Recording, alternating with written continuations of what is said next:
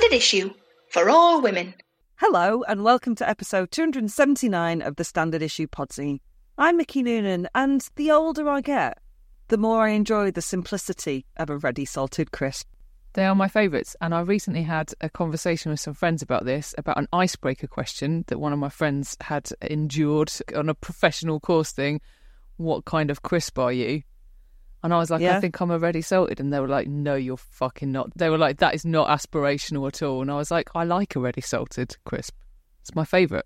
Not long ago, Mickey of the past would have said that was maybe a boring answer, but I just, you know, they never let you down, really. They don't. Can I just say, I like a ready salted crisp is not a boring answer. I am a ready salted crisp is a boring answer. Dependable, still very tasty. That's fine, isn't it? What, what you know? I think we just found out what Jen's old Tinder profile was. Pendable, still very tasty. As we know, I'm banned. When I was in Romania and I was on a walking tour, because that's who I am now. Actually, that's who I've always been.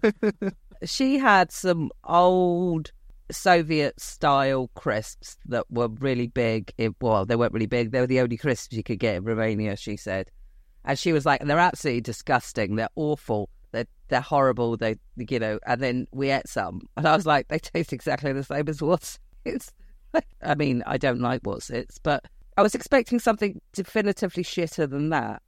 Or perhaps it's just an indication of how shit what's it's are. Context was important, though. If they're the only crisp you can have and you Yeah. want to try other crisps, I, and I would argue that a what's it is not a crisp, it's a maize based snack, uh, then then you will Right, probably oh, get bored and depressed by them. I'm out of my depth already. I leave this conversation. I'm, I'm out of my depth. If you're going to chat to me about crisps, you come in prepared, Hannah Dunleavy, and you know that. Have you tried the uh, four pound ninety nine Torres crisps, Mick? Oh God, I love them so much, and they've got a bull on the cover, which Yeah. you know delights me. Yeah, they're amazing. Oh, the truffle ones are very nice, but they are four pounds ninety nine, and I do get angry if people come to my house and eat them all. Three pound seventy at the posh bar in uh, E17, babes. Posh bar in E nine, babes, very much four ninety nine. what a fucking Homerton premium on crisps? Shut up. I'm Hannah Dunleavy and I'm no longer incommunicado. Whoop whoop. What's the opposite of that? Out communicado? Just I communicado? think just communicado. If you know the answer, ring me, text me, WhatsApp me, email me. It's all possible now, thank fuck. Yeah, it was uh, it was a wasteland for you, just you and your Soviet whatsits, and no one to tell them. it was a wasteland for you guys on Thursday as well, given that we had no email at all. If you try to email any of us on Thursday and you haven't heard back from us yet, maybe just resend that email now. yeah. Absolutely, in any kind of order, because we're very confused by messages at the moment. I'm Jen Offord, and I'm about to get strong. Her Mickey's Yes, taking me to church. Her church, the Church of Strong Wow. Women. the gym that thinks it's a rave. I'm excited. And then afterwards, you're going to come out and eat some ready salted crisps. That's why I go to the gym, so I can nail the fucking family pack, get in the bin. Well, no, get in my face. Uh, I am the bin. There you go. I am the bin. Now we've got my old Tinder profile. I think that is a very legitimate reason for going to the gym. By the way, Crisps. crisps, Mhm. yeah, crisps. will- Yeah. carrot cake if that's what takes your fancy, and it is what takes my fancy. So you know, I had ready salted crisps for breakfast because I'm a grown up now. and then I had some protein porridge because I'm going to the gym later. So, you know, you've got to be sensible about these things. you do. Coming up, comedian and classicist Natalie Haynes talks to me about goddesses, the subject of her latest book, Divine Might, and introduces me to my second favourite spinster.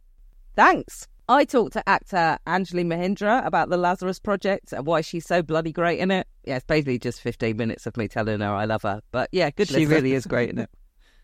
There's a Mary Earps loving in Jenny Off the Blocks, and in Rated or Dated, we were not expecting that 1993's The Piano. And I'm not even talking about the Scottish accents, lads. Blimey. Apologies in advance to all our Scottish listeners because I imagine we'll all like descend into them at some point during Rated or Dated. I am shit at accents, but I reckon anything I conjure better than some of those. Couldn't be worse than Harvey. My French Keitel's. accent is a better Scottish accent than their Scottish accents. But first, conspiracy theories, conspiracy theories, and questionable lifestyle choices It's all kicking off in the Bush Telegraph. Q Sting. Bush Telegraph. Welcome to the Bush Telegraph, where I'm dangerously close to believing something Nadine Dorries said. Oh, we are truly through the looking glass, Hannah, and you're going to have to tell me more. I don't know who I am anymore. I don't know who you are anymore. She's made some claims. One, for example, saying that a Tory MP had sex with a woman on a table while four other Tory MPs watched. That was one of them. Hell. And I'm really torn because I think Nadine Dorries is a fantasist. But you know what? Given how many Tories in this government have been accused of things or even found guilty of things, I don't know what to think anymore, Mickey. It's incredible that anyone has got the whip left in the Tory government, to be honest with you. Quite. I was having this conversation with my mother. We don't need another election. We just have to wait for enough of them to, to be kicked out. We could just have a slow takeover by the other parties. Oh my God, imagine that in the annals of history, 2023, when the British public just decided to wait it out. so, Hannah, I have got a little list for you. Okay. Giving up smoking, I've done it! keep your powder dry, getting into the gym, staying out late, having too many sherbets, joining the sourdough movement, jogging or yogging. It might be a soft J, and command quotes in lieu of a personality. As you very rightly excitedly said, we can both tick a few off there and agree we have made lifestyle choices. Yeah. But you know, hold on to your hats. There is a new hipster kid on the lifestyle choices streets, and that is sleeping rough in a tent in freezing temperatures. Oh, I'm in.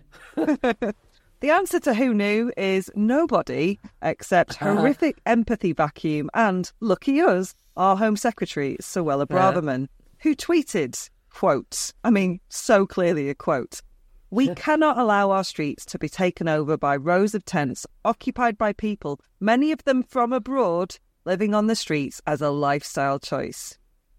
Uh, from abroad, in inverted commas, it's just it's just classic Braverman, isn't it?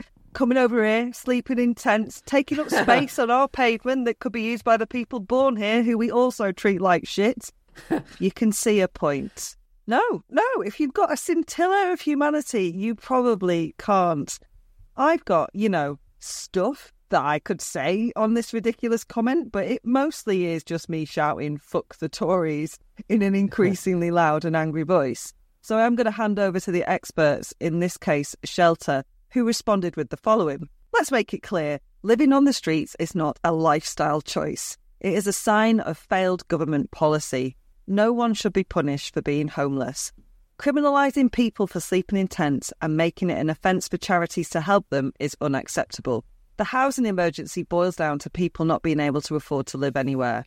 The current scenario, they also had a little list. Private rents are at an all time high, evictions are rising, and the cost of living crisis continues. This, combined with decades of government failure to build genuinely affordable social homes, is what is driving record levels of homelessness and leaving thousands of people on the streets. The government promised to end rough sleeping, but is falling short of the mark. This is me again now, because yeah, the government did promise to end rough sleeping. Indeed, just last year, it published a strategy to achieve the end of rough sleeping in England by 2024. That is next year, even though years seem to be taking at least four. That is next year. and it pledged to spend £2 billion over three years.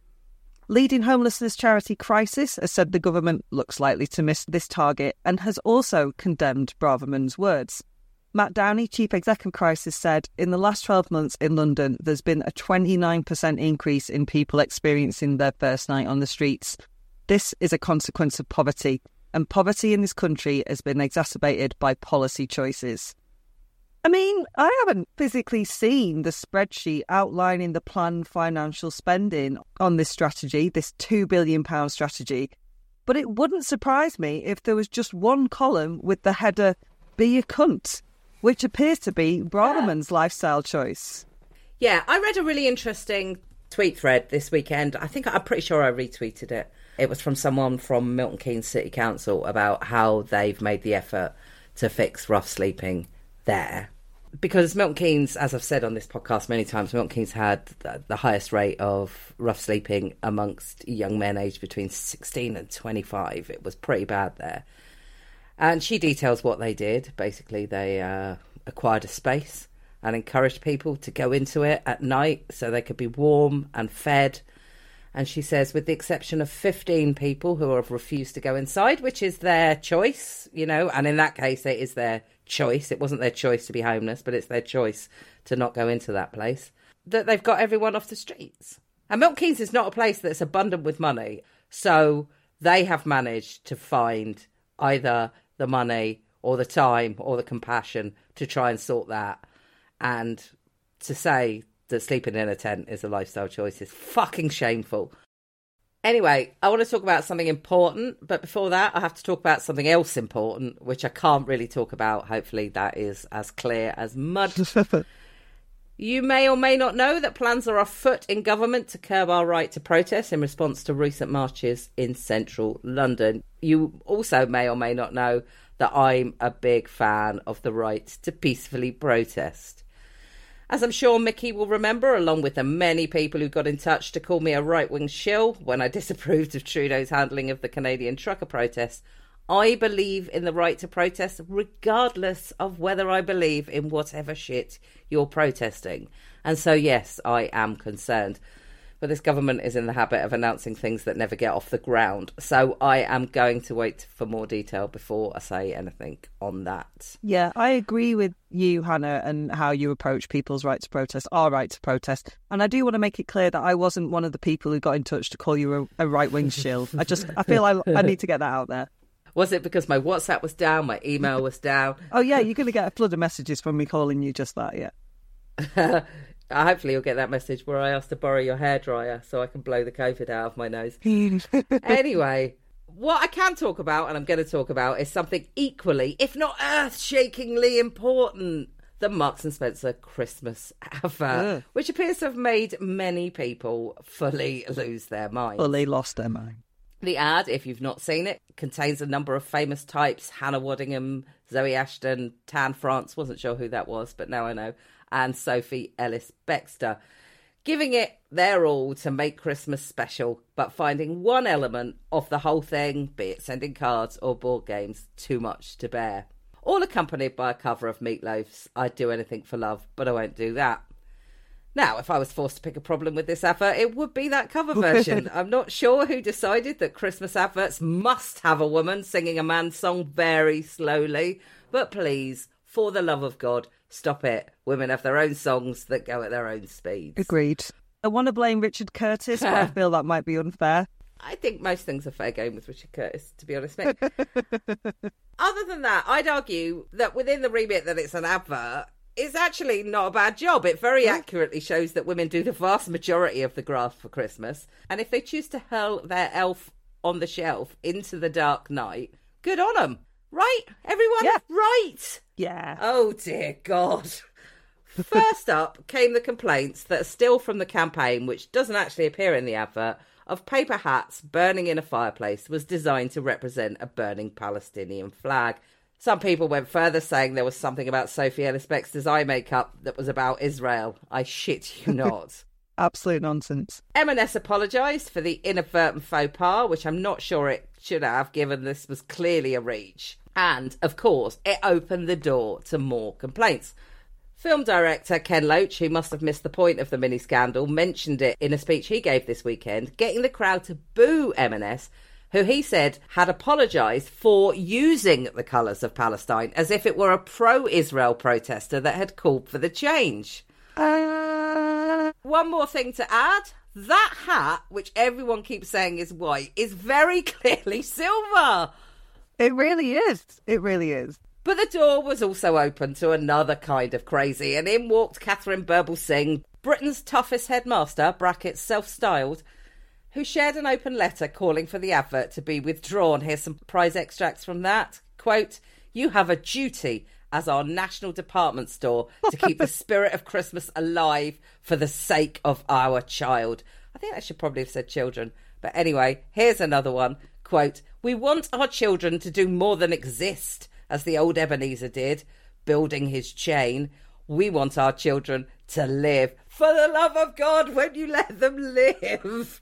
Oh my god. She also tried to invoke three ghosts, I shit you not. and on the Hell site, formerly known as Twitter, asked people to write their own complaints. I'd encourage everyone to send her an elf on the shelf instead.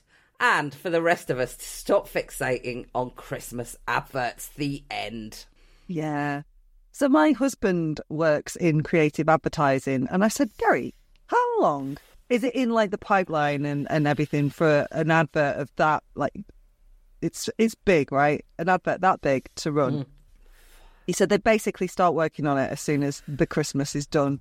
Start in January, script sort of done by mid summer, filming probably no later than August. Yeah. I did see someone respond to Marks and Spencer's with the statement, "Yeah, if you made it in August, why are you only using it now?" Oh, people. Uh, would you like to hear a story about a sheep who was lonely and is now not lonely? Rhetorical question. because it's hooray for Fiona, a ewe who has been trapped at the bottom of some cliffs in the Scottish Highlands for two years. Is that a Shrek joke, do you think, calling her Fiona? Yeah, probably. A reference rather than a joke, because it's not very funny. Reference, yeah. As in Fiona needs rescuing. Fiona. Yeah. Anyway, the Scottish Society for the Prevention of Cruelty to Animals previously described any attempt to rescue Fiona as incredibly complex. But last week, a group of five farmers managed to do just that, and she has since been shorn, which must have felt amazing, and is now adjusting to a life of not standing on her Todd in the middle of nowhere.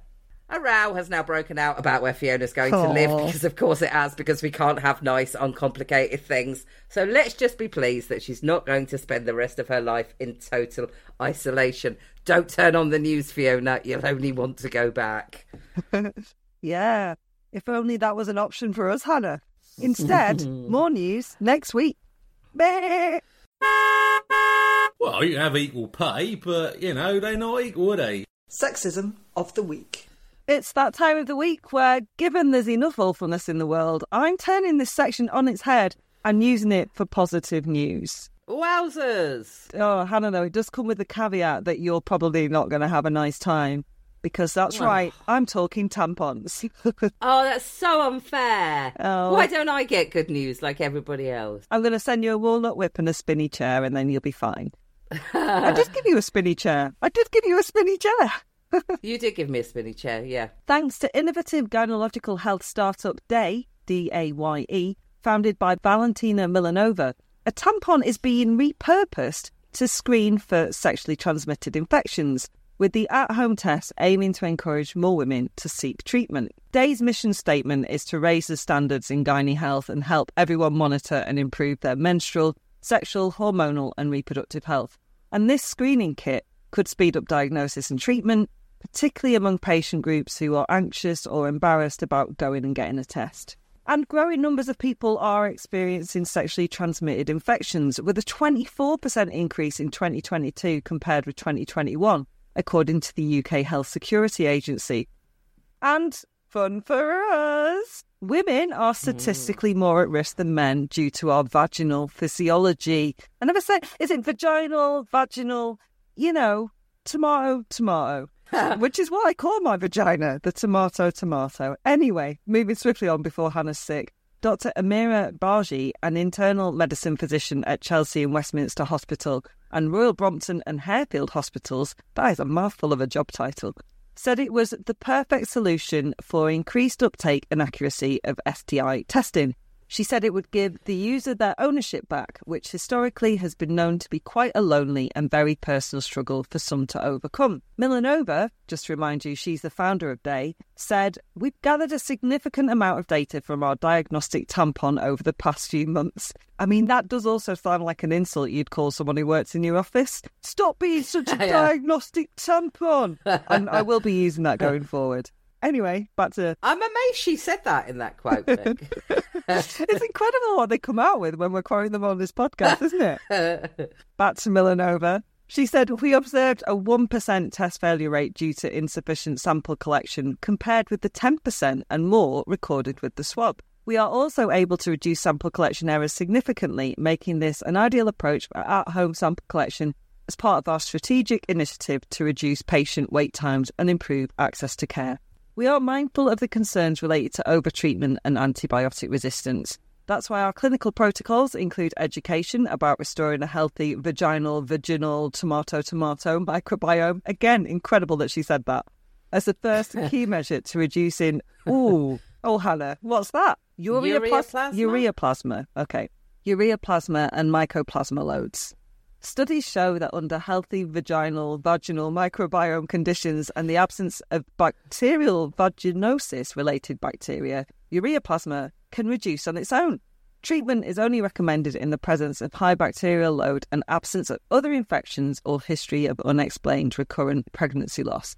Basically, I've not really done Milanova justice there because that, that was a lot of technical terms that I'm not really aware of because I, I don't know, I feel like I was a bit of a diagnostic tampon reading that out. But basically, they're aware that there's some things that could go wrong and they're on it, which is great news. The words vaginal microbiome, I, I don't know, but I keep seeing the Eden Project in my head. Interesting, because I just keep seeing The Last of Us, because there was also talk of mycoplasma. And myco is mushrooms, right? Yeah. Yeah, fungi, I should say. Yeah. Wow. But I mean, I think it's all positive. I mean, I didn't understand much of it, Mickey, but yeah, round of applause for her. I think the only thing I could have done to make that better is do it in my rubbish French accent. So apologies to the listeners. I did try. Hello, I'm joined on the Zoom by author, broadcaster, classicist, and officially my most interviewed Natalie, Natalie Haynes. Yes, finally. I just had to kill the other nine, and here I am, still standing. We did say we wouldn't talk about that on the podcast, but Bye, you know. Portman. See ya, Dormer. so, Natalie, you keep publishing excellent books, and we're going to keep getting you on the podcast. No pressure. Thanks. Your latest deep dive into Greek mythology is called Divine Might and is about women, monsters, goddesses. But before we talk about goddesses, can you tell me how your average woman was seen and treated in ancient Greece? Well, it depends where in ancient Greece and when in ancient Greece. Quite big, isn't it? Yeah, it's about 2,000 years long, ancient Greece, from the earliest bit to the latest bit. Yeah, as far as we are from Julius Caesar, uh, which is really saying something when you bonkers, think of it in those terms. But yeah, in, say, 5th century Athens, which is where all our tragedies and comedies come from, for example, depending on how much money you had, you had an increasing amount of revenue, a decreasing amount of freedom. So if you were a poor woman, obviously that excludes slaves who have no freedom, irrespective of gender. It was, I, I would guess, statistically likely to be worse to be a female slave than a male slave, but I can't prove it. But uh, that's usually how things seem to work Yeah. out uh, around the world. There are, of course, more slaves in the world now than there were in the ancient world, more population too. But if you were a reasonably not wealthy person, you might, as a woman, be married to a man and both work. You might both, you know, run a vegetable stall in the market or whatever. But the richer you became, the more cloistered your life was. So if you were the wife of a relatively high ranking official, like somebody who is a general, and the Athenians are always at war pretty well, then you would be confined to women's quarters. You would probably see, in terms of men, your husband, father, brother, and son. And that would very likely be it. Otherwise, you'd always be accompanied by other women. You'd always be essentially chaperoned. So you'd have this totally cloistered existence. By the time, if we um, scan south a little and go down to Sparta, which is only recorded for us by writers from Athens, by non Spartan writers. Um, so they've got their own axes to grind, and you have to bear that in mind. There's no such thing as a as an unbiased source.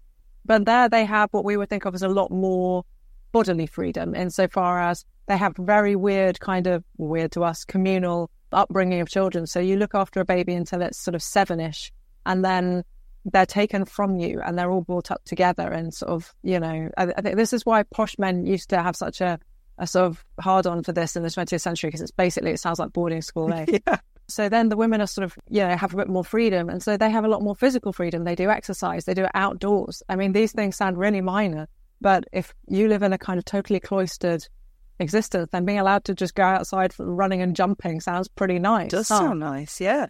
if you were Greek but not Athenian and you moved to Athens, you might go there. Well, if you're a man, you might go there as an intellectual, a sophist, a philosopher trying to make ends meet. If you're a woman, you might go as a courtesan. Um, those are the examples that we tend to get. So that would be somebody who sells perhaps not sex for money, but sells high end conversation and perhaps also sex for, if not money, then certainly influence and probably also money.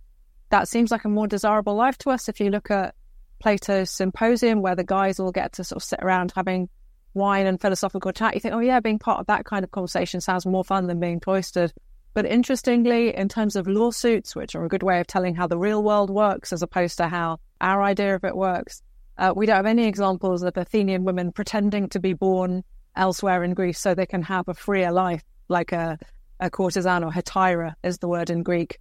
We do have examples of women born elsewhere in Greece trying to pass themselves off as Athenian citizen women so they could have less freedom as we would perceive it. The difference, of course, is that your children would then be Athenian citizens. It's not like now where, you know, I didn't grow up in London, but I moved to London, so now I can vote in London elections. For the Athenians, unless you were born and raised in Athens, you were never going to be an Athenian citizen. So seen very much as separate to the rest of, of Greece and the islands and stuff then. Yeah, there's no such thing as Greece at the time. The word Greece comes from a later Roman word Graiki. So the Greeks saw themselves as Hellenes. Greece, of course, still calls itself Hellas. It's only us who call it Greece. Uh, they saw themselves as being Hellenes if they were defining themselves in opposition to, for example, the Persians, so Uh-huh. like non Greeks. But generally, they thought of themselves as residents of a city state. So Athenians were Athenians, Spartans were Spartans, Corinthians were Corinthians. So you were much more likely to claim your local city state as your point of identity rather than your nation. Um, that's a, a later way of looking at things. Oh, it's like Manchester and Liverpool.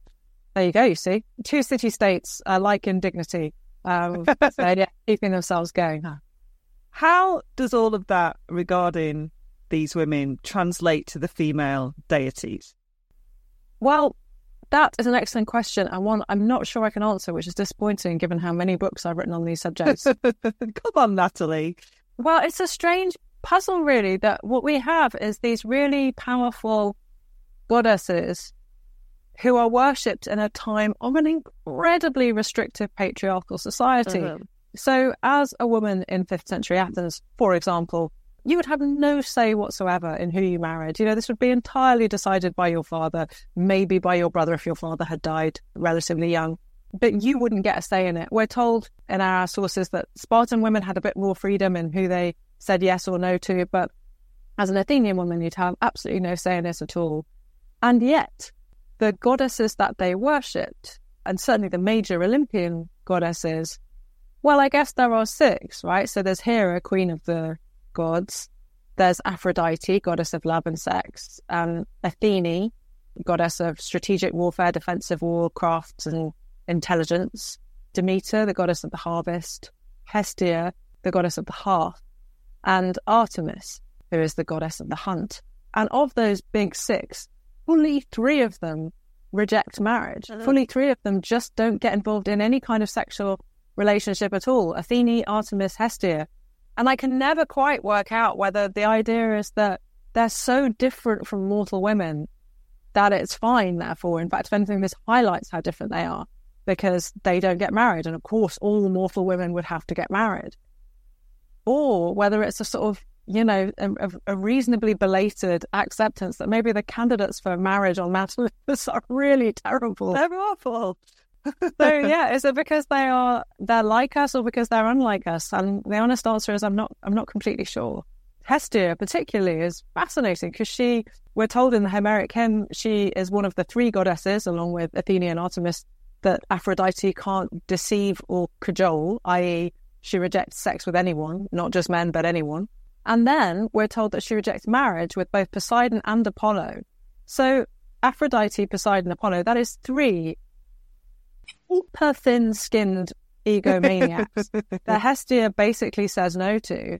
And somehow she doesn't fall out with any of them, which is unheard of. You know, generally, even quite a mild tip between two gods will play out with terrible mortal consequences. Yep. CF uh-huh. the Trojan War pattern.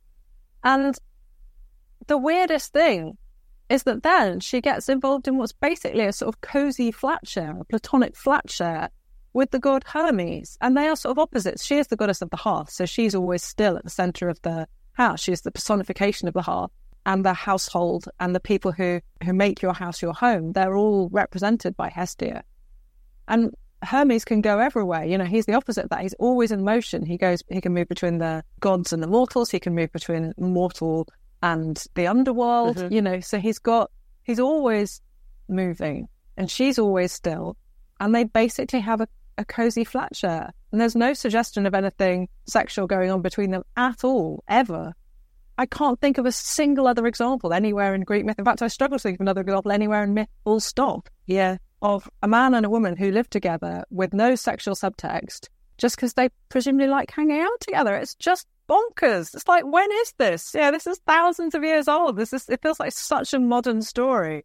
It's like, did you accidentally write me Will and Grace? What is going on here? But there it is. So Hestia totally became my new favourite spinster. For sure. She is surely queen of the spinsters, I think, and every woman taken for granted should worship her. But she kind of disappeared. She was your trickier one to research, right? She was so hard to research because she was, you know, she is one of the big hitters. She is the sister to Hera, Demeter, to Zeus, to Hades, and Poseidon. So these six, three gods, three goddesses, are really our kind of first big name residents of Mount Olympus. so she's right up there, but she doesn't have much of a role in, in some of the big stories. They might might not be particularly well known to us, but things like the Gigantomachy, the battle between gods and the giants, a previous generation of gods, was a hugely popular subject for ancient artists, in particular sculptors, to depict. And she's never involved in that because she's at home. You know, she's keeping the home fires burning, Mhm. literally.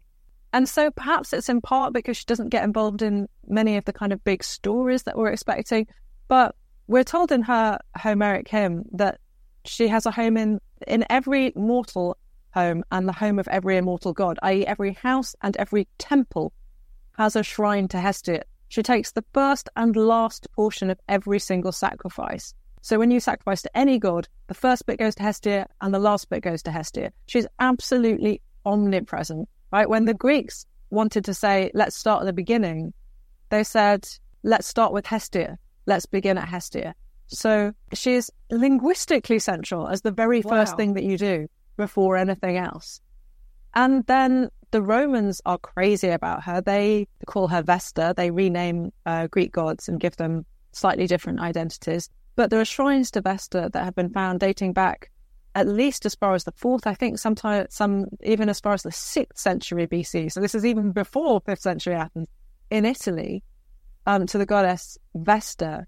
And the Vestal Virgins are perhaps the most famous priestesses to come to our attention in ancient Rome. And obviously, they keep the sacred flame of Rome burning. So, not only is Hestia slash Vesta responsible for the fire in your home, the thing that makes it warm, the thing that makes you able to cook, she's responsible for the fire in every temple. Again, when you burn offerings, as the Greeks and Romans do, that's crucial. But she's also responsible for a civic flame, like the Romans have an eternal flame to Vesta, which the Vestal virgins are charged with keeping. The punishment for letting it go out, I might add, was both physical and horrific. And the most wonderful thing, I think, about Vesta is that if you go to Pompeii, there are lots and lots of shrines to her, particularly at bakeries, because of course they use fire to bake bread. So not only is she the goddess of hearth and of home and of the people who make your house a home, your household, the word Hestia has that metonymic quality, just like the word hearth does here. Yeah. On top of all of that, she's basically the patron goddess of carbs. I just can't. She's amazing. How is she not a household name? How do we not have, you know, why aren't we all wearing necklaces with her name? I can't make sense of it. I wondered because obviously these goddesses have been talked about, recorded, translated, and studied by men for so Yes. very long, and whether that is what has taken its toll. I think in this particular instance, I wonder if the issue is that she is everywhere, that she's in every single temple. The worship of any other god includes the worship to Hestia, and it cannot have escaped the notice of rising monotheism, not so much in the first, but in the second and third centuries CE, that there was this apparently omnipresent goddess in every sacred space and every home. And I suspect, plugging as they were, an omnipresent God, it probably seemed uh, a bit too close for comfort. And so I imagine she got edited out accordingly. Okay. And what about with the other goddesses? Because what I love is that they, they do fall into some what we would class now in our society traditional gender roles. You know, Yes. Aphrodite's all about desire. Demeter makes things grow or not, depending on what's happened to her or yeah, her daughter. don't mess with her girl. hey, Absolutely yeah. not. Hestia is the heart of the home. Athena is the goddess of war and wisdom. Artemis looks after the home. Hera will smite you soon as fucking look at you. She is like, she Yeah. just cross. She fully will, but you probably did start it, or if you didn't start it, her husband started it, and she's cross either Yeah, way. yeah. So yeah, best, honestly, most sensible thing to do: duck, hide. There's no, there's no point arguing with her. There's no point trying to reason with her. She's not here for your arguments. Nah. But there's also a big contrast to what we would class as traditional gender roles. And maybe you've covered this with your answers to how the deities reflect actual women of the massive amount of time. But do, do you think they more or less encompass what we consider as traditional gender roles for women? Well, you know, some of some of both of those things is the short answer. Hera is probably the most representative of her constituency, I guess, insofar as she's a married woman and she has power over her household, but absolutely limitations on her power everywhere else Mm. because she's married to somebody who has much more power, namely Zeus. And so she is an absolutely relentless enemy the sheer quantity of spite that she directs against the Trojans during the Iliad, for example, is absolutely breathtaking. You can really see why people have kind of you, you sort of need to take a step back sometimes. Like, God, she's so angry. She'll accept anybody, you know, terrible things happen to anyone if she can just get what she wants, which is everyone to die. Um, and it's like, oh, okay. But here's the thing. We underestimate the fact that she has found herself stuck in a relationship with somebody who is absolutely, repeatedly, and systematically unfaithful to her.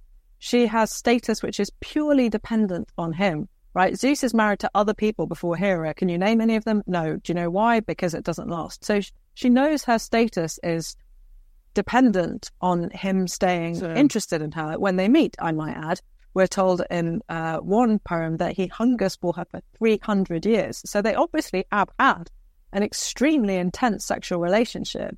But by the time we get to the Iliad, she's having to kind of plot and scheme in order, Dolophronusa, Homer calls her, she's got uh, tricks in her mind in order to get his attention, sexual and otherwise, in order to get her own way, which is Greek victory at Troy. And, you know, we could just see that as a typical woman using sex to get what she wants. But that does involve disregarding what it says in the text, which is at one point, her son Hephaestus, the, the blacksmith god, says to her, you know, I want what you want. You know, I want to um, you know, encourage the Greeks and, and defeat the Trojans. But we can't openly go against what Zeus wants because he'll hurt you. He's done it before. And when I tried to rescue you, he hurt me too. So actually, she is trapped in a relationship with a violent and coercive man. And it can never end because they're both immortal. Yeah. So when you think about it like that, she can be poisonously unpleasant. She is so vile to woman after woman whom Zeus has accosted, assaulted, raped, seduced, combinations of the above. And yet, I find it hard to, to see her as the worst person in this marriage because I very much think she isn't. You only have to look at the size of the temples, which once stood to Hera. You can't see the one that was at Samothrace. Um, but uh, oh, at Samos, the one the there's a there was a temple there that was three times the size of the Parthenon, Wow.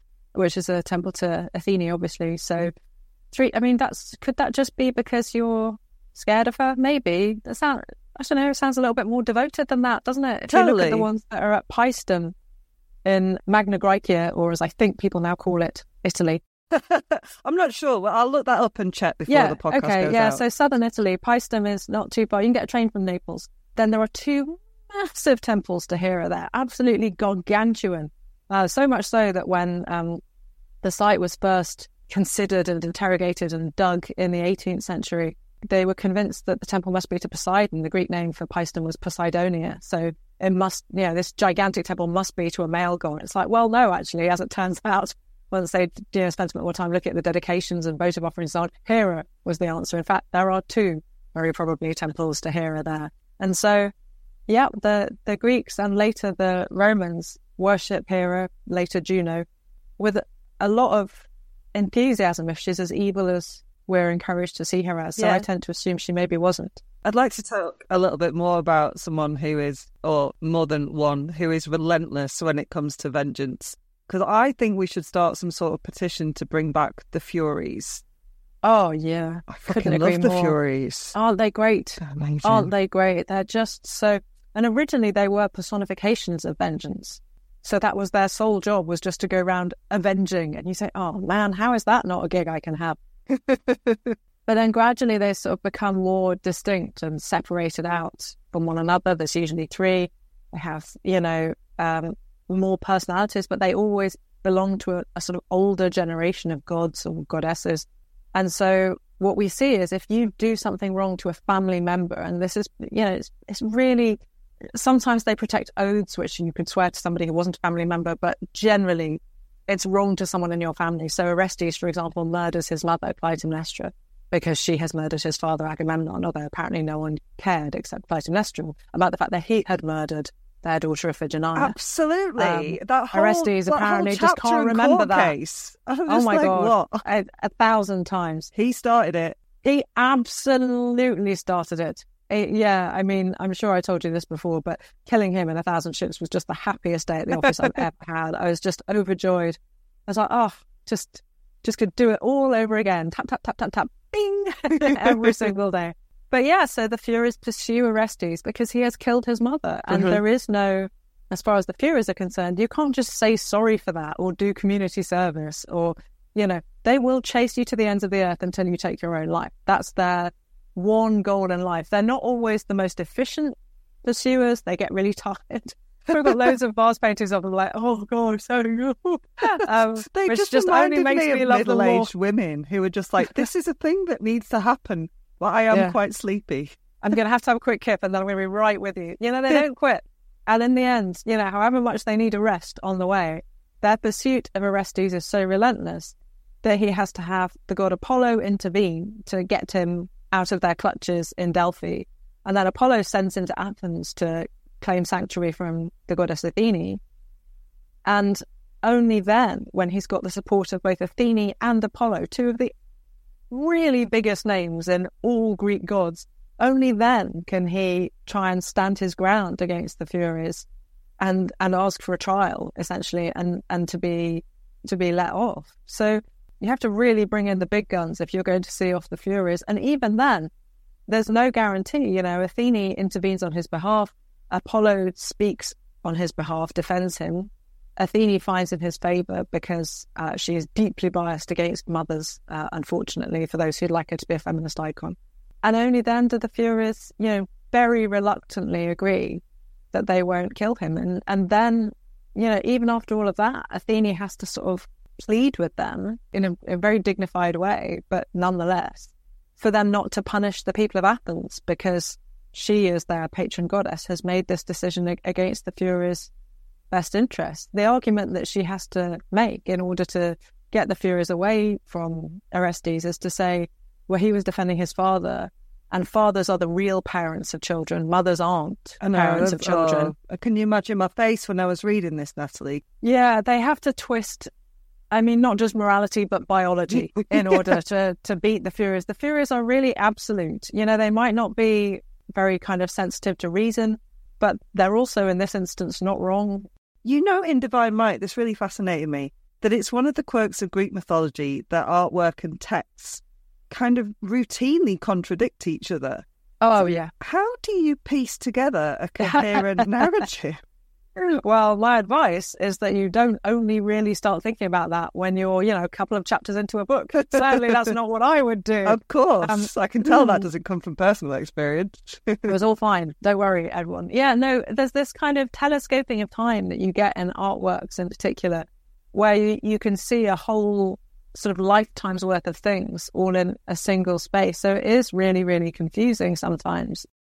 You know, we always think of Theseus as sort of young hero, depending on one's perspective. I think of him obviously as a serial killer of women, but most people would think of him as a young hero who kills the Minotaur. But, you know, we tend to gloss over the bit where in his 50s, count that 50s, he kidnaps Helen of Sparta. She'll become eventually Helen of Troy when she's aged either seven or 10 because he wants the daughter of Zeus to be his bride. So you know, the, the young hero becomes a deeply unpleasant mid years paedophile. Um, and, Sorry. you know, people just That's that's such a phrase. welcome. Thanks. Um, so I, I'm sorry that we always choose to focus on the parts of stories where men are heroic and women are either victims or monstrous, because it's really not clear to me that we've fully accepted what makes someone a monster. Absolutely. I think that goes back to what I said about the fact that this, until relatively recently, has been the classics have been a man's world, and they're the ones who've looked Yeah. at these stories and sort of gone, "Oh, this is a nice pick and mix that makes us look great or heroic." What do you think modern women can take from these ancient goddesses, if anything? Well, what I hope we get is the sense that it's actually okay for women to be at the centre of a story. They're not girlfriends, wives waving off their husbands who go off to have an adventure while they stay at home, which isn't to, you know, suggest you couldn't have adventures at home. You can, of course. But that, that centering of stories on men doing things and women waiting for them, it was so ubiquitous in the 1990s. You know, men in films went off and had adventures. Women, you know, said, "Oh, but be careful," and that, that was their sole job. Yeah. Occasionally, they got decapitated and their head was delivered to him in a box. That was basically the only variant on a theme.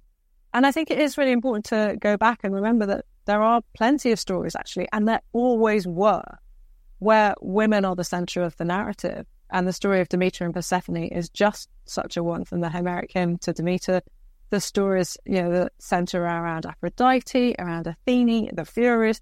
You know, these are stories that have women absolutely at their core. And it's just, it's so irritating to me that there's this, you know, even a lip service paid to a belief that men are kind of, you know, where the story usually is or where the action has to be. It's like, if you make that choice, sure, but you don't have to.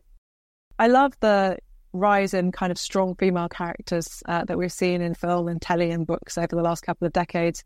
But I kind of love more the way that these Greek goddesses allow you don't have to be a strong female character. You might be monstrous in the case of Hera. you might be terrifying in the case of Artemis. You might be, you know, incredibly saucy and gorgeous and having an affair, um, playing away from home like Aphrodite. You know, you might be toxically ungenerous and monomaniacal like Athene. And all of those things are- are fine. I feel like I'm always trying to find new ways of saying women are half the world. We're probably going to be as complicated as the other half of the world. Yeah. Divine Might is published by Picador and out now. Is there any more Natalie Haynes stands up for the classics in the offing? It will be with you on the 18th, I think, of November, maybe the 19th of November. So, really soon. That's series nine, and I'll be recording series 10 early next year. And where can people find you to, you know, say that they are now also big fans of the Furies and Hestia? Oh, you can find me everywhere. You can hunt for me on socials. I'm official Len Haynes on whatever we're currently calling uh, Twitter, and uh, Natalie Haynes, stand-up classicist elsewhere. You can find the radio show on BBC Sounds, of course. You can find the books in your favourite local bookshop, and you can find me with you next time I've written a book. Is my guess. Absolutely, got to get my Natalie quota in.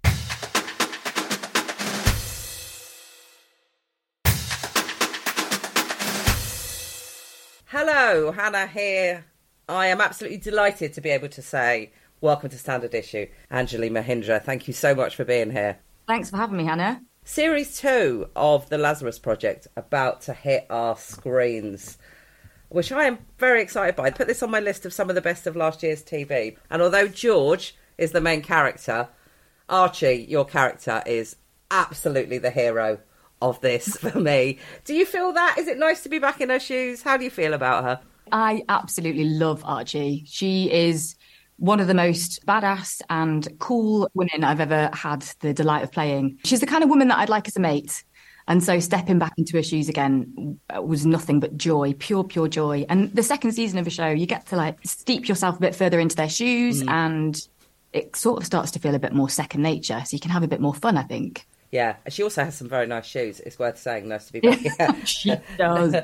nice to be back in those. I think if I was going to start an agency and I was going in to poach some members of staff, Archie and Shiv, they will be the two I would take. The rest of them, the rest of them, I don't strictly trust them. But Archie, she's just so solid. Now, there's some excellent existential musing can be done in this, but it's in the Lazarus Project. But it's also a lot of fun and there's a lot of action. action is fun to watch. Is it fun to make? Have you had to do Oh some my God.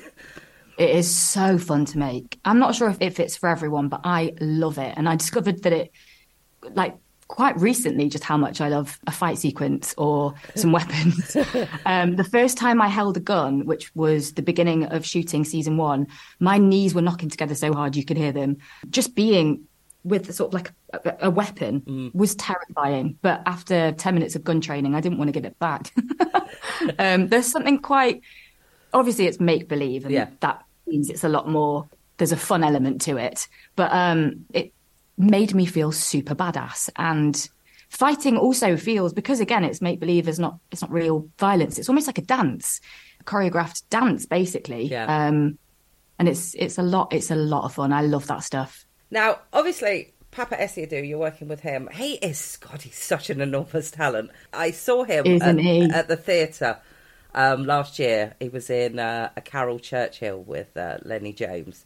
And oh Len- a number yeah. And now Lennie Yeah. James is an amazing talent, but he looked like he could afford to be scared a bit because Essiedu was so great. You two have really, really good chemistry.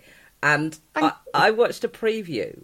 Quite often, when we get previews to review or for this sort of thing, they aren't quite finished. And there's a scene with you and George in a pub, and your audio is on it, but Paapa Essiedu's audio isn't on it. His audio uh, is coming up as subtitles. and it kind of looks like Archie can read his mind. And do you know what? It really works. It actually really works. The way you two work together, I thought, do you know what? I could almost believe that Archie could read George's mind because she's so on it. Thank you so much. He's amazing to work opposite. I mean, he's incredibly talented, as you said, but he's also just one of the most charming, funny, and charismatic people I've ever had the pleasure of working with. So it is just so easy. Mm. Yeah. Yeah, there's a lot of great people in this. Tom Burke's doing some wonderful. Yeah, oh, also amazing. some In fact, he has a really brilliant line in this first episode where he says to someone, I didn't come all this way just to hide in a cupboard. Have you ever watched Orphan Black at all? No, I haven't. No, no. Uh, why? Uh, because it reminds me in a lot of ways the lazarus project kind of reminds me of orphan black in that they're, they're both written by men. And i don't know that those men set out to write something feminist. However they seem to have written something feminist by accident almost because whenever the world is really bad for everybody it somehow always manages to be worse for women. And that is really clear in the Lazarus Project. When everybody suffers, the women suffer the worst. I mean, Janet's plotline is the the obvious in that, and Archie suffers an enormous loss and just gets on with it. George suffers an enormous loss and does not accept it. yeah, you're so right. it says something really clear about the way that women are. And like I say, I don't know that Joe Barton set out to write something that was really feminist, but he seems to have. And I wondered how you, how you felt about the way women are generally represented and then how they are represented in this. Well, I feel like the women across the board, sometimes you're lucky and you get one really good female character, but all the women in this seem really well rounded and just brilliant. Women that you feel like you know, and women who deal with pain in a very, well, especially with Archie, and I think with Wes even, just in a very um, humorous, sort of light way that Yeah. feels honest to me. I don't know. Yeah, they just get on with it, which is, as a rule, what women tend to do. Not that we don't grieve, not that we don't care, but that we just get up the next day because that's The world doesn't stop. We just crack on. Exactly Yeah, I know exactly whereas- what you mean. Whereas this whole problem, all of the problems that are happening now in the Lazarus Project is because George basically won't accept that something's happened. He has to try and change Yeah, it, which you're so right. very You're so right. I hadn't seen it that way, but you're spot on. Everyone else has dealt with loss and just carries on, and Yeah. he's like, "No, I'm not dealing with this. Not Yeah. having a, a day without my loved one. I'm I'm going to do something crazy." yeah. Now Archie's obviously brilliant in, in this, as in she's she's she's good. She's good at everything. But as underlying that, she the skill for anyone who doesn't who doesn't watch. Let me explain the skill that they have. Some people develop it naturally, and some people are sort of selected, as Archie was, and given this skill sort of artificially. Archie's sort of hung up on that somehow that she she didn't develop this naturally. She's better than all of them, but she isn't. She doesn't have the the natural talent. Therefore, she's had to work harder to prove that she's as good as everybody else. And I wondered, you know, as a woman in the industry that you work in, does does that chime with you? Massively. Also, as a woman of colour, you've got another massive hurdle there. But yeah, I feel that in spades. You just you can't just be good. You have to be. You have to strive to be exceptional to stand out as a woman. And yeah, doubly so as a woman of colour. Yeah, you're right. It, it's nice that that's reflected in a character in a show in a way. Yeah. So it's a very accurate observation um, from Joe. It is incredibly, incredibly well written. This. Now, you're currently stuck. This isn't a spoiler because this was the end of the last series. You're stuck in a three week loop.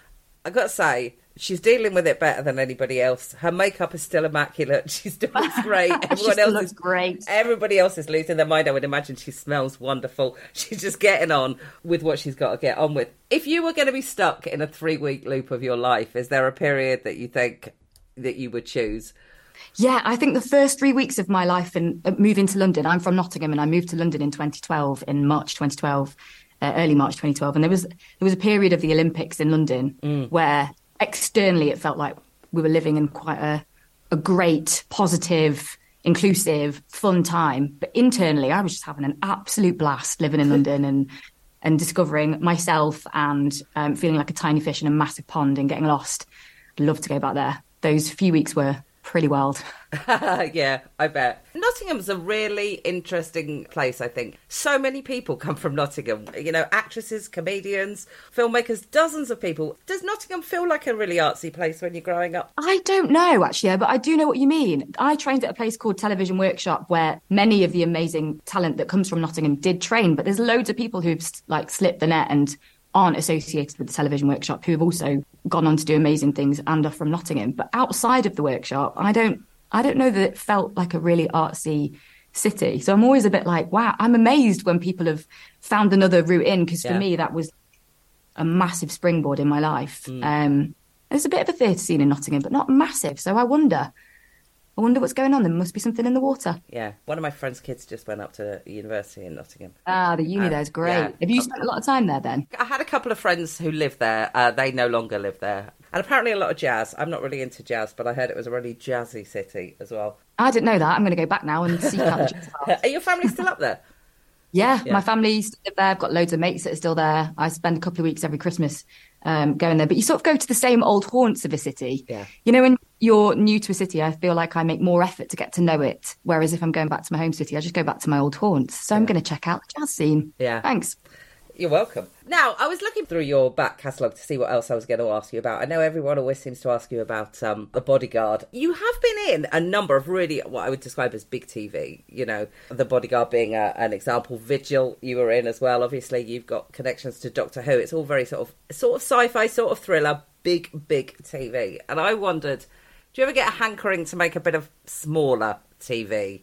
Or perhaps maybe comedy that's entirely different to what you've. what Oh, you've totally. I was thinking that recently, actually. Oh, I had an amazing time on a project called The Red King, and I was playing um, the lead police officer, and it was incredible, and I loved it. Actually, it was the time of my life.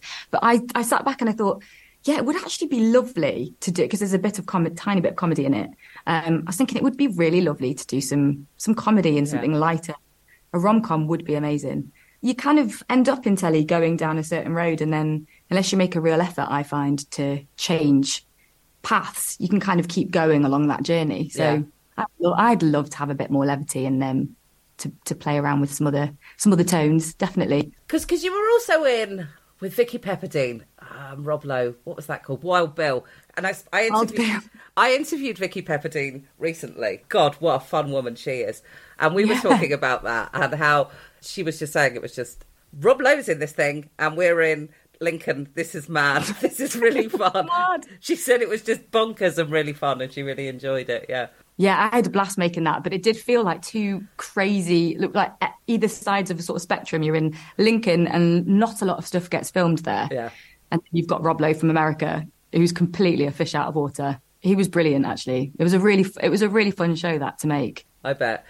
Have you got anything else on the horizon that you can talk to us about? Is everything under wraps? Have you got something else coming? I don't know when it's coming out, but I recently wrapped filming The Red King, which is a show set in Wales. It's a brilliant, the, t- the tone of that is incredible. It's sort of similar in terms of it, it's a tone that you, it's very unique in that it's a bit of comedy, but it's also a crime drama. Um, there's a horror element that goes through it. I'm really excited about that, but we've only just wrapped, so it's a little while off Yeah. coming out. So yeah, you can't talk about that. What you can tell us is what Archie has coming for her this series. So, I mean, I guess what I can say is we're stuck in an infinite three week time loop, and it's up to the Lazarus Project to fix this before um, a total wipeout of humanity. Archie feels very different this season in that, and I think I can say this, in that George and what he did in season one and the way he dealt with his loss has made her question the way that she dealt with her loss. And uh, it's made her look at the Lazarus Project as an organization with a very different perspective. I feel like she feels a little bit, a little bit more carefree this season. That's and interesting. I guess, I guess, you know, when you meet people in life and their outlook on life makes you, chal- it challenges the way you see the world and the decisions that you've made and the things that you thought were the right way to live. Hmm. I think George has been quite a wonderful catalyst in Archie's entire outlook. So, yeah. Because she's definitely a believer, isn't she? She she Yeah, she believes devout. that she is doing the right thing. And Absolutely. yeah, if those people ever snap, then then we're all fucked. Then what happens? Yeah, yeah, exactly. Exactly. Yeah. Actually, this has been absolutely delightful. I am so glad that this is back on the telly, and it was absolutely lovely to speak to you. Thank you ever so much for your time. Thanks so much.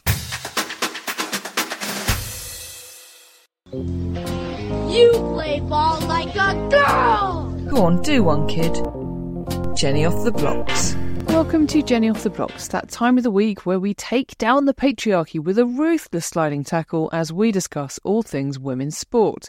So, look, I promised you a Mary Earps lovin', and a Mary Earps lovin' you shall have. But first of all, let's talk about the New York Marathon and some bullshit I saw on the old socials last week. So, a GP from Flint, Gail Redman, was forced to pull out of the New York Marathon after she was told by organisers that she couldn't wear a vest carrying supplies for her stoma as well as water.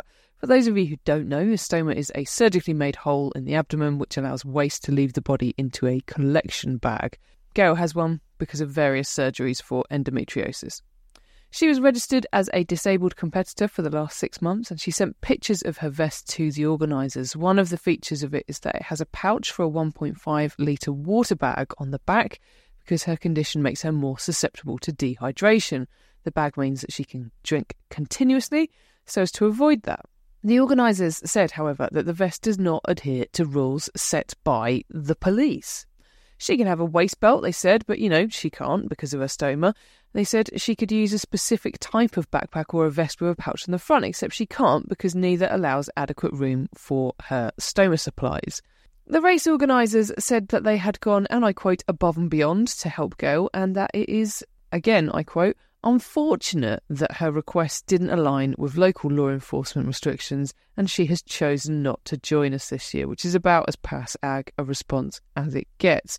I appreciate that there are some security concerns, but it feels a bit odd that you could have a pouch on your front but not your back, literally at the cost of having to withdraw. Clearly, Gail is not the only person in the world with a stoma, so it's not a terribly inclusive policy. But there you have it. Okay, go on then. Let's have some good news. What an excellent week it has been for England goalkeeper Mary Earps, as the Ballon d'Or winners were announced last week during the Women's Nations League. So basically, no one who was nominated could actually attend on the women's side. Uh, Aitana Bonmati of Spain took the top prize, but Mary Earps came fifth, which is quite remarkable for a goalkeeper. In fact, it is the highest ever finish for a goalkeeper in the Ballon d'Or rankings. Look, being a goalkeeper is not sexy, right? If you've ever played football as a child, you'll remember the cold, dismal misery of standing betwixt jumpers being pelted by footballs, and there's no glory in it. Certainly Nike didn't think so when they couldn't be asked to market a Mary Earps replica kit for the summer's World Cup. There's far less praise for a clean sheet than a hat trick, but clean sheets are important. I actually think my daughter is going to be a goalkeeper, and I will back it. So, anyway, I fucking love the vindication of Mary Alexandra Earps aka this year's World Cup Golden Glove winner, this year's England Player of the Year, and now also this year's Sunday Times Sportswoman of the Year, as was announced last week. Obviously, the Lionesses were Team of the Year as well. I love it. When are the SPOTY nominations out? She will be on that list. I'm absolutely sure of it. Of course, she won't win because men, but I will delight in seeing her finish in the top three. It's got to happen. That is all from me this week. I will be back next time with more women's sport. Oh, and there is sport for you in this week's Chops as well, I should say, as I chat to QI Elf and co author of Everything to Play For, the QI Book of Sports, Anna Ptaszynski. Hit subscribe now if you've not done it already because she was ace, and my god, did I learn a thing or two about the modern pentathlon.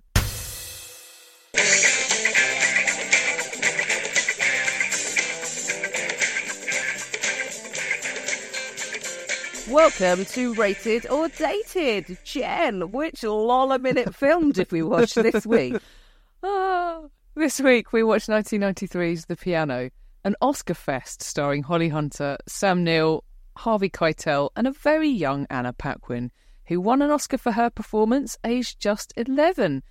Fun fact she was up against her co star Hunter in that category for her role in The Firm.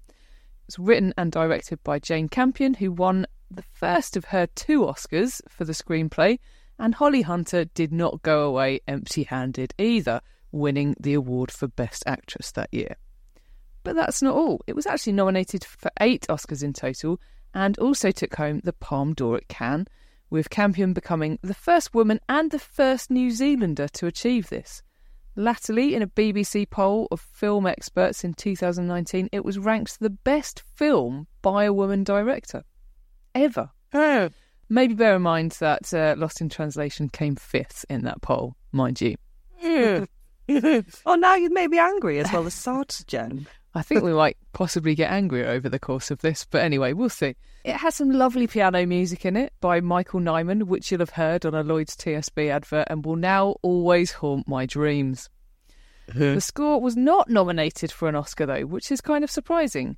The Fugitive score, however, was. Whoa. Didn't win. I- wonder maybe if it's because the score is largely just the one song played slightly differently all the way through. Beautiful song though it is. It was nominated for lots of other awards that year, though, the, the score, just not an Oscar. A very competitive year in the uh, original score category, apparently. Anyway, on the plot, Campion said that she'd drawn inspiration from The African Queen and Wuthering Heights. I haven't read the former. The latter, I'm a little bit confused by, unless we're talking about shit weather and horrible men, but maybe we'll come back to both of those points. And so to the plots, Ada McGrath is a Scottish woman sometime in the mid 1800s who has a daughter Flora and doesn't speak. She's not spoken since the age of six by choice, we're told by Ada, who narrates the film, and that she doesn't really know why. Perhaps she's not considered like the best catch by mid 1800 standards, and her dad ships her off to New Zealand to marry a settler, Alistair Stewart, who he sold her to. Thanks, Dad. Maybe she doesn't want to talk, and maybe she does have a kid, but she is a dab hand, no pun intended, at the piano. And among the possessions she lands with on the shores of New Zealand is a handcrafted piano. Sad times when Alistair rocks up with a Maori crew and swit swoo George Baines, a retired sailor who lives next door, sort of loosely, because next door is a little way away, because, you know, New Zealand. In the next swamp along. Yeah, in the next swamp along. Then, because he tells us, us babes, we don't have enough dudes to carry that old thing, it'll have to stay here on the beach. Ada's luck is in when Switswoo George Baines catches her playing the thing down on the beach a few days later, and apparently it does quite the thing to his ding dong, because he gives Alistair a load of land in exchange for the piano and lessons from his missus on how to play it. Sure thing, says an unwitting Alistair. Turns out George's motivations aren't entirely honourable, and actually he wants to have a wank while he listens to Ada playing it. I saw Harvey Keitel's Willie. Again, he's always getting out. Is he? Hmm. You've got to ask him to stop coming round your house, Hannah. Anyway, Yeah. we've all done it. So he offers to sell back her piano, a key at a time, if she agrees, to various smutty activities, coercing her into a sexual relationship with him. yep. And we are invited to think he's all right, actually.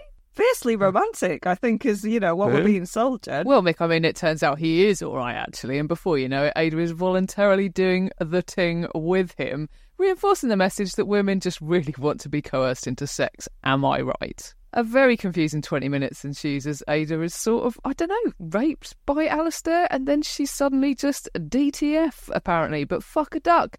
Alistair's found out about her infidelity, and in one of the most harrowing five minutes of film I've ever seen, he chops her finger off with an axe in front of her young child so that she can't play the piano anymore and sends the finger off to George Baines. Then he sexually assaults her again as she lies convalescing. It's a lot. Don't let your dad choose your husband. don't do it. Don't do it.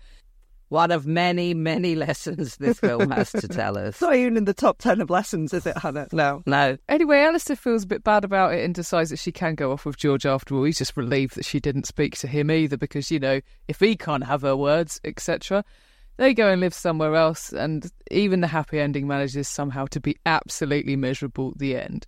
Fun fact Campion said in a 2013 interview that she actually wanted the ending to be more miserable, saying that it would have been more real if Ada had actually died. I mean, she's probably right, but um, I'm I'm glad she didn't go that way. Now, I thought I had seen this before. I certainly remember the hype about it at the time, but when I watched it, I didn't remember any of it. So I'm not sure if I simply repressed the memory of it or if if I'd not actually watched it. What I will say is, wowzers, I do not recommend watching it before bedtime on a Sunday night while experiencing crippling anxiety. It's just not the one for that vibe. Had either of you watched it before, and did you have any memory of the past trauma?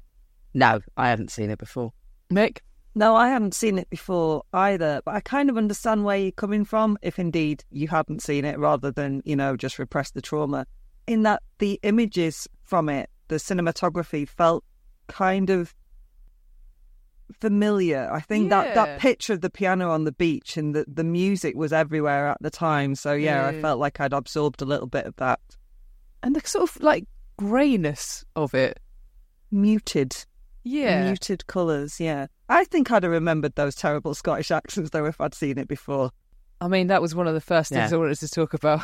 What was interesting though was I remember seeing pictures of Harvey Keitel in it, but I didn't realise that he had tattoos on his face, which leads me to think I must have just thought he had one of those really lined faces. Like when I saw the photos, that I must have just thought it was some sort of yeah, that shuttlecock look some men's heads have. I remember the tattoos on his face. Don't remember his willy. I mean, we're all looking in different places at different times, I think. I'm glad I didn't see it on the big screen, is what I'm saying. So one of the critics, uh, one of the people who reviewed it at the time, Leonard Maltin, said the film showed the tragedy and triumph erotic passion can bring to one's daily life. Is this a good place to start? I mean, what's the definition of erotic he's using there? And indeed, passion, and indeed, daily, and indeed, life.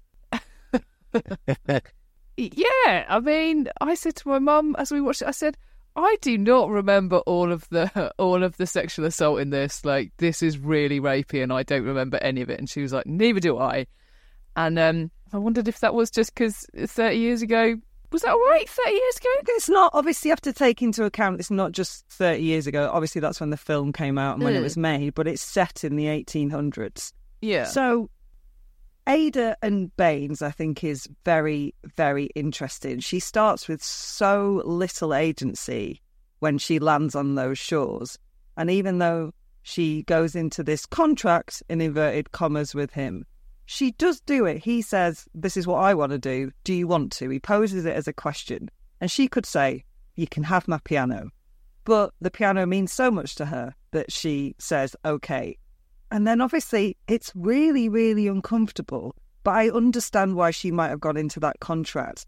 What kind of fucked me over is that she then falls in love with him. And I was like, oh God, this old narrative. And coming from a woman, it just sort of stings more, if I'm honest. Yeah, yeah. No, that's exactly Yeah. it. Because you're kind of like, she does make the choice to do it, but then, like, he knows how much that means to her, and she Mhm. doesn't have a lot in her life, to be fair. So that does give him, like, quite a lot of power over her in that situation. So, yeah, she does go into it willingly, and she is, like, you know, she is like, all right, I'll, I'm, I'll do this, but I'm doing it for the fucking piano. Obviously, Yeah. she doesn't say that because she doesn't talk, but it's very obvious that that is what she's thinking about the situation. I like it when she de-sexes the situation by playing a jaunty tune on the piano when he's all like down for the, the one song played repeatedly in slightly different ways, and she's like, "Nope, let's jig." I actually wondered whether you told Kath that one of us chose it. you, after you'd made her sit there. I thought, I wonder if she put her hand up and said, This is my pick, mother. I'm I'm responsible for this. She always asks, who chose this? And occasionally I have to go, yeah, it was me. Okay. Going back to Mickey's point about how where it's set, I do know that sort of in that period, in the Victorian period, there was like a romanticization of death. You know, Charles Dickens is Yeah. really guilty of it. You know, like these these sad women who just die, and you know that's the best thing they ever did in the sense of it's like a beautiful death. So I think maybe what she's trying to do is sort of replicate that you know, and be representative of things of the time. But I just, it's just misery. It's just misery on top of misery. and brutal. Yeah, totally. And I think you do have to take into account like hmm. when when it is set and where it is set. But coming from the 1990s, Yes. she still sells it as romance. Oh yeah, yeah. yeah That's my problem with it is that I don't Yeah, I think agree. I, I understand that we're obviously we're looking at a character who's from the past in inverted commas, but th- her modern perspective on it, we're not invited to think this man's a prick. We're, we're invited to like this man and think think well of him. But what he's doing is coercing her into a sexual relationship with Yeah. him, which is not cool, right? Mm, yeah, exactly. Yeah. One of the other problems with this is I just don't like her. I actually, I don't feel anything for her. I don't. Oh, I did. I mean, I I appreciate did. that Holly Hunter's got like quite an expressive face, but the very fact that she doesn't talk means that she's quite opaque a lot of the time. And I just couldn't warm to her as a character. I just there was no one in this to root for. There was I just I mean I rooted for her obviously because I wanted her to get out of that terrible situation, not least because her, her daughter's in the middle of it. But I just couldn't I couldn't warm to it as a performance either. Oh, yeah, I would disagree with you on that one. Yeah, well, me for me, too. like obviously it's subjective. I thought she was astonishing. Yeah. I actually think all the performances are astonishing in this. Shame about the accents, but yeah, Yeah. the Oh But- my god. yeah, I thought she was great in this. She's an interesting character because she's not very warm and she's not very nice, and that's Uh. sort of the point, isn't it? But Yeah. like, to be clear, I don't think Holly Hunter's bad in this. I think it's I think the character is poorly constructed. oh, yeah, I, I still don't disagree with I with don't you. agree yeah, with that. totally. I think that she's not. Warm, Very she's, warm. She's angry. She's so Yeah. cross that she's in this situation. But oh my god, don't you have like? I had so much empathy for her. Yeah, I, was, yeah, I I just did. kept going. Oh my god, why these awful things keep happening to you? This is just terrible. I, I mean, I agree with all of this. I just didn't. I could have turned that film off at any point, and I didn't give a fuck how it ended. Fair. It's films for you, and it's Yeah. subjective. I, mean, I wouldn't. I didn't enjoy the experience of watching it because it is relentlessly miserable. But um, Mm. And I would say also a bit boring. No, I disagree with you again. Like I just think Hmm. it's quite it's quite beautiful and quite haunting. It's just It really brutal and grim. I don't know if it's haunting in a good way, but it is. I do agree that it is haunting. I don't know. I mean, I, I thought the other thing it does kind of well is it. There's kind of like a bit about a sort of lack of understanding or a lack of willing to understand difference as well. That's kind of explored a little bit in it, in the way that he's just like, who the fuck is this woman? What is she doing? Like, I just cannot relate to her at all, as in her husband, Sam Neill and then also sort of the way they perceive the Maori people as well. I thought there were some interesting parallels there. I mean, they didn't really go too deep on any of that stuff, but I kind of thought that was an interesting angle. Colonialism, in it. It's mm. colonialism of the Maoris and also of women, I guess. Yeah. Of the patriarchy, the white patriarchy at its finest, very much. Capitalism, Yeah. ownership, etc., etc. Yeah, yeah, The depiction of the Maoris I actually find quite problematic. I think it's it's very two dimensional. They're they're kind of quite sexual and they're violent and they don't understand plays. It makes them seem a bit dim. I didn't like that bit. It was almost as if they were kind of like portrayed as being like a bit backwards or something. Like yeah, I don't think it's I don't think it's great. No. I think Flora and Ada are both quite strong characters, though, right? I think so. I mean, Flora's a bit of a dickhead. Why does she snitch on her mum like that? Because she's like five or whatever she is. How old is she supposed to be? Nine or Six, I ten think. or whatever. Yeah, she's really young. Yeah. She hasn't had a dad. This is like her grandfather probably wasn't a, an especially good role model, all things considered. So she's just looking for, I don't know, parent. Attention. Yeah, and she's got quite a hard life. Yeah, to be yeah. She's been through Ma- the and making a decision not to speak is put like a lot of pressure on her daughter. Yeah, Yeah. Because she's implicated in everything, isn't she? Because she has to be Yeah. like the go between. She even has to carry the... the finger. That upset me so much th- when she's goes to see Harvey Keitel and she's crying and crying and crying. That I found that so distressing to watch. It's really, really fucking unpleasant.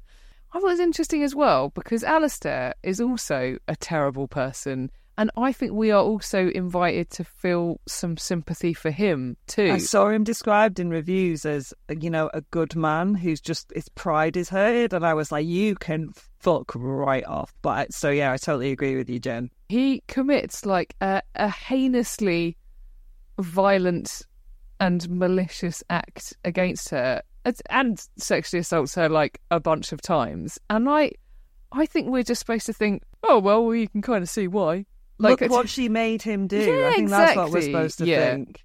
Yeah, exactly This time, Harvey Keitel's character. Look what she made him do by being good at the piano and pretty. And you're like, no, no. What about what he? You might want to do that, but just don't. That is always an option. Just don't. What I will say for her is she is an absolute fighter. Uh, there is no, there is no giving in in her, and in that way, I think she's a positive representation. Like on both occasions where he's like proper physical with her, she is holding on to anything, to tree roots, to whatever. Yeah. She doesn't give up. She just carries on, and she's like, "You're not having it." You're not about to do what, what you want to do. And in, on both occasions, she loses because obviously women are physically weaker than men. But yeah, there is no laying back and enjoying it in her. No.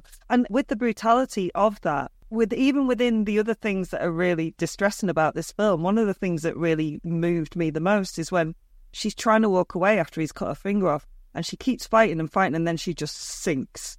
And that is like the fight's gone out of her and that is like one of the saddest moments of the film for me. The fight just goes out of her.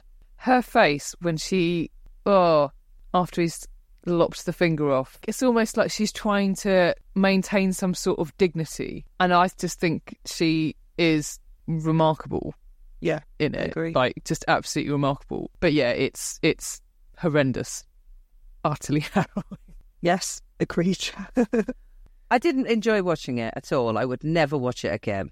no i oh, don't think Oh, would, I no, I would never watch it again. No. No. No. On that bombshell, I think this is actually an interesting question. I mean, that's the whole fucking point, isn't it? It's supposed to be an interesting question, but I'd, I'll be interested in the responses to this week's question of rated or dated. Dated. I don't really have anything to add to that. It's dated. Its attitude towards sexual violence belongs in a different century, which it actually does. To be fair to it, it was a different century, but I would say, uh, uh, yeah, not good.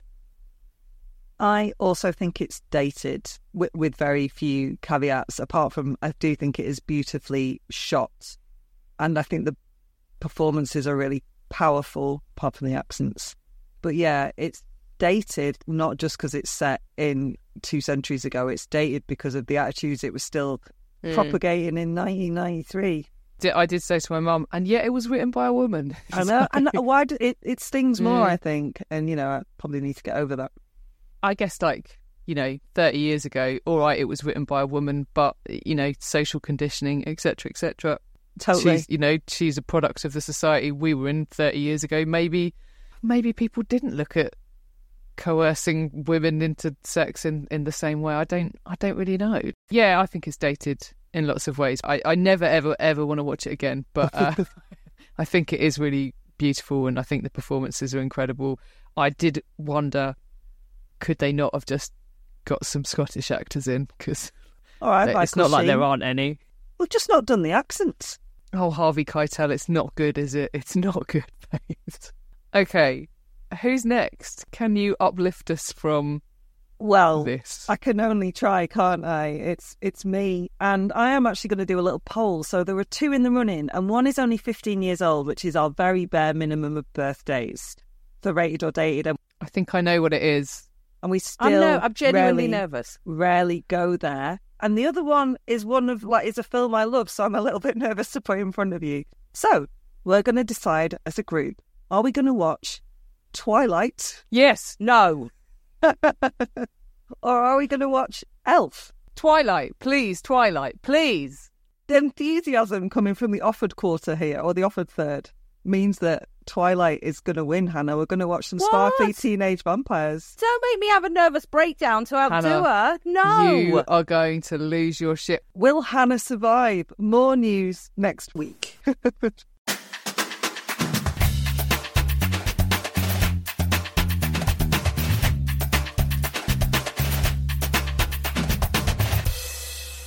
Standard issue for all women.